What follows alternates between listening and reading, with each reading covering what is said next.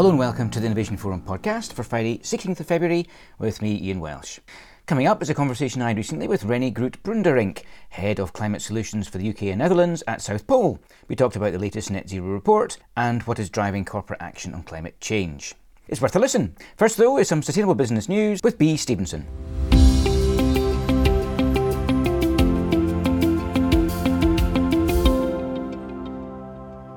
A new study reveals that up to half of the Amazon rainforest could reach a tipping point by 2050 due to water stress, land clearance, and climate disruptions. The forest has already surpassed the safe boundary, with potential rapid decline projected earlier than expected. The study identifies critical thresholds for water stress and predicts significant forest decline affecting regional climate. To mitigate this, limiting deforestation to 10% of the Amazon region and keeping global heating below 1.5 degrees Celsius is essential. However, 15% of the Amazon is already cleared and another 17% degraded, with prolonged droughts weakening an additional 38%, so overshoot has already occurred. Climate models project increased dry season temperatures and rainfall shifts, reshaping ecosystem resilience. The Amazon's unique offering of biodiversity, carbon storage, and climate regulation underscore the urgency for net zero emissions and deforestation to prevent catastrophic consequences for humanity. In Indonesian forests, deforestation linked to palm oil plantations has increased for the second year in a row, according to an analysis by the Tree Map. In 2023, palm oil companies cleared 30,000 hectares of Indonesian forest, up from 22,000 hectares in 2022. This comes after a decade long decline in forest loss.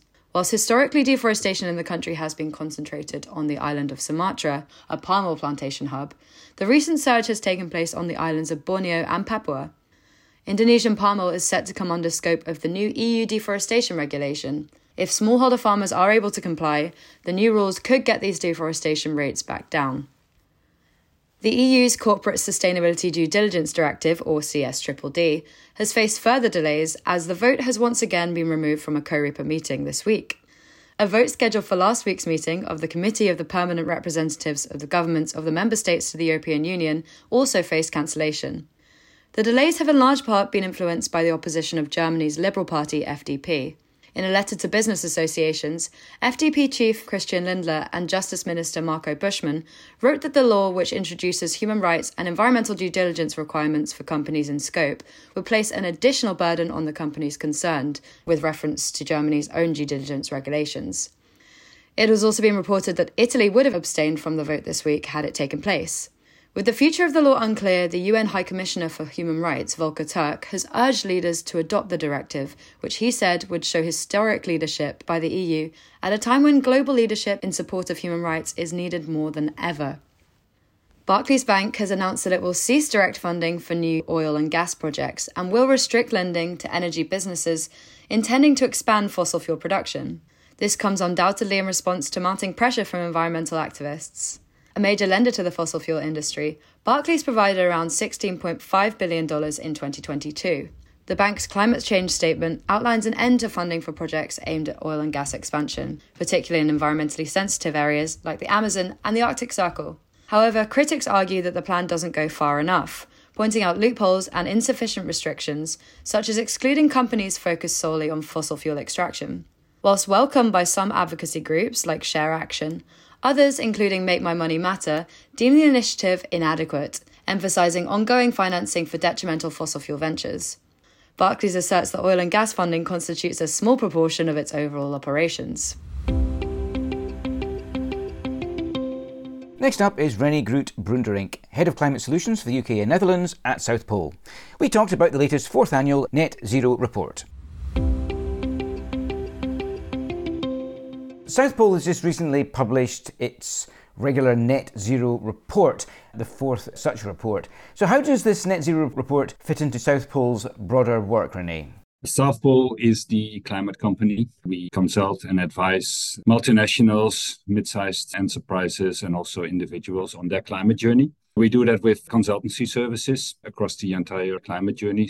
And we are also a project developer. So we are fully in the business of supporting climate projects across the globe and supporting businesses globally on their climate journey. I lead the business in the UK and the Netherlands. Overall, we have 1,200 people working in the company. Our offices in London and Amsterdam are in total around 12, 200 people. Let's think about the net zero report then. Who surveyed for this and what's the purpose of the report? The purpose of the report is that we want to survey the overall global sustainability landscape as a leading climate consultancy. We want to fully investigate the latest trends on corporate sustainability, and that's why we've issued a net zero report now for the fourth time in a row. We have surveyed 1,400 companies globally. These are companies that we call climate conscious companies. So the definition that we use here is that these companies have over a thousand employees and have a sustainability officer or a very senior sustainability director within their companies. In total, we surveyed 100 companies in the UK and 100 in the Netherlands, but overall, there were 1,400 companies in the database in 12 countries and 14 sectors. What are the headline conclusions this year? Let's start with a very positive one, and that is that the majority of these climate conscious companies have a net zero target in place. So you should see as over 80%, which they consider to be vital for their commercial success, but also indicate that to a majority of also 80% that they claim to be on track with respect to their net zero target. So that's the first main conclusion, and it's a positive one.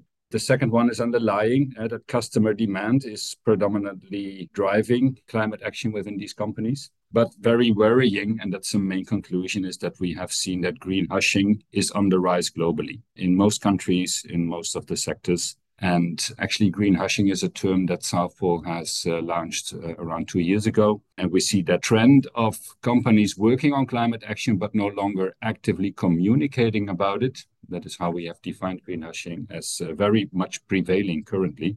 We also see, and that is a last main conclusion, is that the investor market and the investor drive for corporate climate action is not as prevailing as we had expected. Interested that you said that over 80% have net zero targets in place, and that's 80% of these of the 1400 climate conscious companies. So that means 20% don't have net zero targets in place. If that's the case amongst climate conscious companies, what about non climate conscious companies? We should recognize that this is a sample of companies, the 1400 that we've surveyed, that are very, very advanced on their climate journey. And they have senior people working on sustainability in the company. It doesn't say that these companies don't have any targets in place, but net zero target is a target that is very demanding. So they might have other types of sustainability targets in place. But the worrying statistic is that out of these 70,000 stock listed companies globally, there's only 8% of companies that have a net zero target in place. So this is a very specific sample of companies that have an active uh, net zero target in place. Well, I think that demonstrates that there's still a long way to go, doesn't it? Keeping that in mind, then, to what extent do you think that, at least among big international companies, we are moving, at least, from the why to the how on tackling climate impact? It's a clear fact that at the corporate level, and especially at the multinationals that we work with, we do see that the notion of climate change being clear and present is undisputed. Uh, these companies have departments in place, teams in place to work on, on corporate climate action. And we do see that the why is no longer really a question that is in play for these companies. The companies have been going towards increased sustainability and increased efforts, predominantly because of customer demand uh, for low carbon products also to work on brand leadership and to take a leading role also amongst their peers uh, to work on sustainability related initiatives. Increasingly, we also see that companies want to get a better oversight on their supply chain and the resilience and want to work on resilience measures within their supply chain. But also, corporate sustainability is driven by investor pressure, employee pressure, but clearly also by regulation and legislation. The companies that we have surveyed are frontrunners and they have set their targets a few years ago. There was a, a, large wave of companies that have become active in setting targets after the Paris Agreement. Now that these targets are in place for quite some time, the companies have really worked very hard to decarbonize their operations. And I'm more than happy to go into specific industries at a later stage. But that is predominantly how companies are currently working on tackling climate change and taking their share in this. You've mentioned a number of drivers of corporate climate action. How's the mix of drivers changing, do you think? Customer demand and brand leadership are still prevailing. Overall, we see a strong wish in the market for low carbon products. This is not only at the individual household levels, where especially in the UK and the Netherlands, uh, with more economic downturn, we see that individuals are less willing to pay for more expensive or slightly more expensive sustainability products and that a sort of critical mass of consumers that are interested in buying uh, the, the sustainable products is uh, has been reached. But on the business to business market, where companies interact with their suppliers and their customers, we do see that there is a very strong push towards buying low carbon products. This has to do with scope three emission reductions, and the leaders within the various value chains are really driving decarbonization within their supply chain. So that is still a very, very strong driver we do not see a very strong pressure from investors at the moment. Investors do take a wait and see approach towards decarbonizing their portfolios and, and their investments. It seems almost as if the long term investment in sustainability and in all the measures that are required for decarbonization is overlooked by the short term return on investment that investors are still seeking. That is a true pity because I do believe that investor pressure could be an enormous driver for, for further sustainability in the in the corporate space. Do you think there's been a, bit of a backlash? ESG type investment criteria have come under criticism. You know, that's all part of the politicalization of all of this, the kind of left free, free right agendas. Do you think that's playing a part here? I wouldn't say that that is the predominant driver. I think that companies have realized that true decarbonization comes at a significant cost and that the returns are not imminent, but that it really needs to be regarded as longer term investments, especially look at, if you look into heavy industry, manufacturing industry, changing the energy mix for companies, changing overall manufacturing systems that comes at, at significant cost, and sometimes more costly than traditional investment replacements. And that would then lead to less favorable decisions regarding these newer technologies, switching fuels, and investors are not rewarding their portfolio companies sufficiently to make these transitions possible. Of course, if companies would work on internal carbon pricing, where these investments would come with a better return on investment, that might change the picture significantly. Is that something you expect to see soon? We increasingly see that companies are working with internal carbon prices. They sometimes related to the European uh, emission trading system or to the price of uh, carbon offsets, uh, the, the, the, CO2 certificates, so that they put a price on carbon, uh, which allows for the more sustainable investments to become more favorable when investment decisions need to be made. The report highlights the rise of green hush, uh, with companies avoiding talking about targets and achievements on climate action. Why do you think this is? It's close to 50% of these climate conscious companies that say that climate communication has become more difficult. And close to 60% say that they deliberately are planning to communicate less to the external market. So this is actually quite a prevailing and also a worrying statistic. Why are companies then deciding no longer to really explicitly communicate about their climate action? Overall, globally, there is an expectation of changing regulation, more demanding industry regulations as well, which is creating some uncertainty with companies on hey, are we then communicating the right things? Uh, what if the landscape of legislation and regulations is changing? Also, in many cases, lack of data, lack of guidance from within the industry on how to communicate. But especially, and that has been very prevailing in the Netherlands, it is the media scrutiny and the customer related scrutiny on neutrality claims, on net zero statements, which is holding companies back towards actively communicating. What are the implications of this, do you think?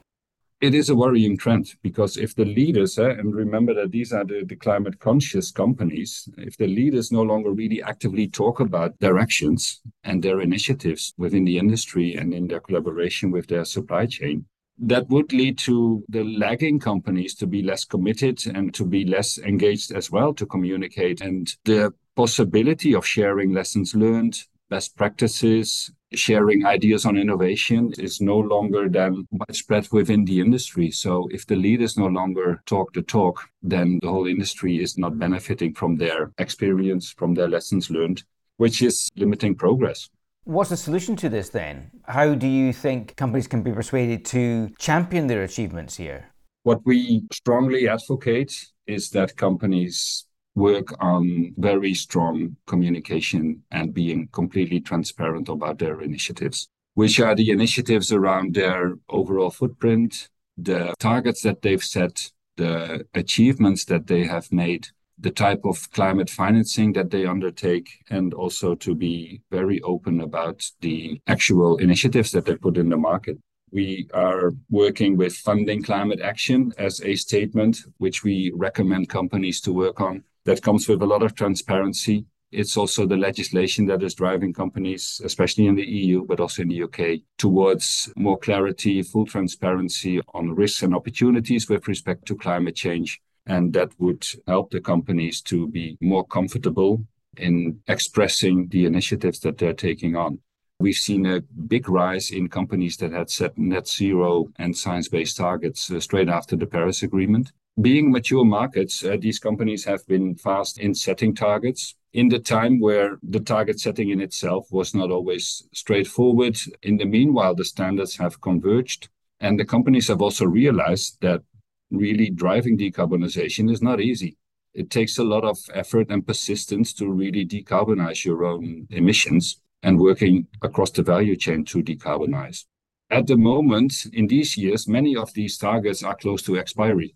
So we do see that at the moment, companies are more reluctant to communicate about the achievements that they have made against these initial targets and that they are not really considering to fully depart from science-based targets, but that the new targets that they are setting are put further into the future maybe less ambitious than the uh, original ones. And that is also a reason why companies at the moment are being more silent, uh, more on the path of greenhushing than before.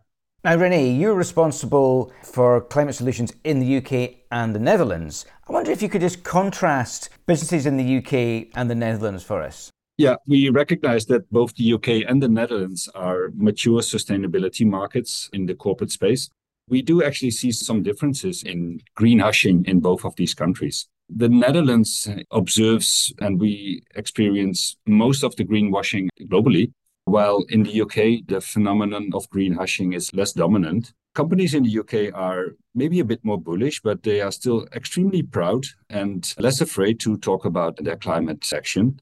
Also, more optimistic about reaching the targets that they've set. The Netherlands has received a lot of scrutiny in the last year, also driven by legislation and consumer protection driven out of governmental bodies. But also the Netherlands, eh, where we see that companies really believe that communication on net zero target, 90% says it's really good for our company's bottom line. So that's where I actually feel that most of the pain around greenhushing is to be observed in the Netherlands. While in the UK, maybe less regulation is in play, less scrutiny was in the market, so that the UK market is more openly communicating, also more optimistic about reaching the targets.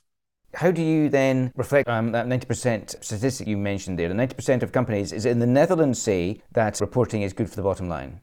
That's where these companies feel the pain of really driving corporate climate action, being a mature sustainability market, having a strong belief that communicating would be a good thing for uh, driving the overall bottom line. Nine out of 10 companies say that this is, onto climate comp- conscious companies say this, this is what we believe in. But based on scrutiny, based on risk averseness, based on unclarity about further drives on European legislation, uh, European Green Directive, etc., these companies have at the moment decided no longer to actively talk about their climate action they're still going very strong. And that's also what we see with our clients. But they are awaiting for better times when re entering the communication space around this.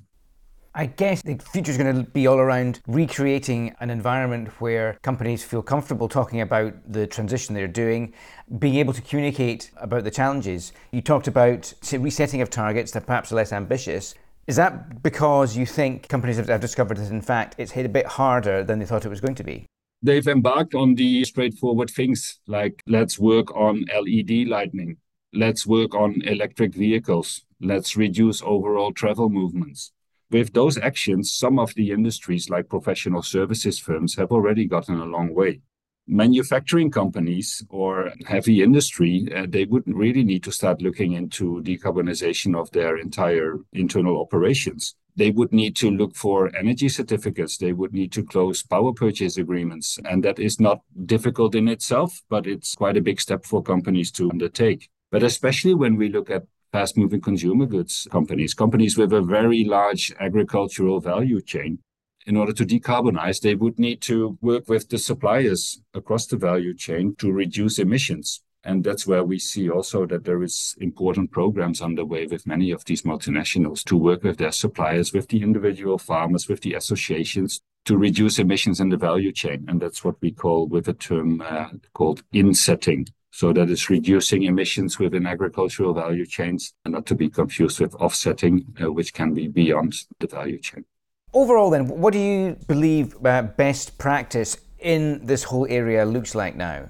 Best practice is companies should be focusing maximally at reducing emissions. That remains key. They need to do that on the basis of a clear roadmap that is uh, triggered by a science based target, a target that allows that company to decarbonize in line with science for reaching one and a half degrees of maximum climate warming that companies report on their footprint in full scope, so scopes one, two, and three, with clear reference to the exact scopes and, and also geographies that are in use, and be very open about the achievements that they've reached.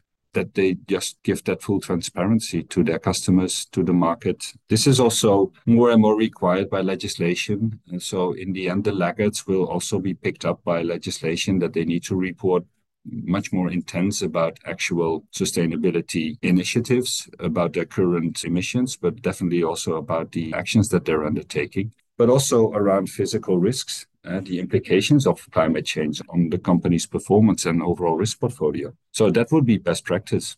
Okay, and then let's think about the laggard. What are they doing, or I guess are not doing it, and how do you think that that dial can be shifted?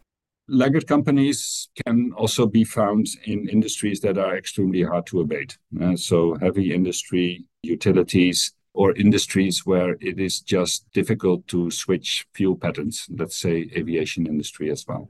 These companies have a hard time to really reduce emissions. It's not cheap. The decarbonization pathways are not always well defined. Any initiative also comes with some risk. What we would see is that these laggards are also part of global value chains with other companies. So ultimately, if they want to prevail, they also need to show their own decarbonization initiatives because uh, the whole value chain will uh, decarbonize on the leaders of those value chains we do believe that technology transition with more innovation, that also the laggards, especially also driven by regulation and sustainability becoming uh, much more of a compliance market, that also the laggards will get that push to not only decarbonize, but also to communicate about it. I'm not sure if you're planning a fifth report next year, but whenever you are going to produce another report, what do you expect to be in it? We were surprised that greenhushing has taken such a prominent stance we will continue to survey the corporate sustainability landscape. So there's definitely going to be a fifth report and a sixth. We feel this trend of greenhushing is very worrying because if the leaders no longer want to speak about their initiatives, the whole industry will have a hard time to innovate and to learn and share best practices.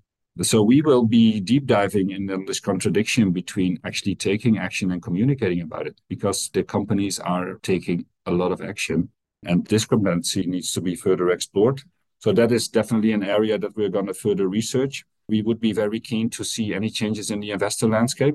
And we expect that further regulation, legislation will also drive corporate climate action and also the transparency around it. So we are actually anticipating that, that greenhushing is a temporary burst in the overall corporate climate space. And we would be keen to research if that trend continues or if it, it actually decreases. It'll be interesting to see if that's the case. Certainly, as you say, it is a really interesting phenomenon, uh, one that is indeed worrying. A culture of transparency for everyone is probably what we'd like to get back to. But for now, Rennie from South Pole, thank you very much indeed. Thanks, Ian. The Innovation Forum website is, as ever, the place to go for all the latest analysis and interviews. Look out for the recording of the latest in our webinar series, where we looked at the need for more data driven agriculture and the tools that are emerging to help, and the latest in our Apparel Factory Voice series. We'll be back with a weekly briefing on Monday, but that's it for now. I've been Ian Welsh, and until next time, goodbye.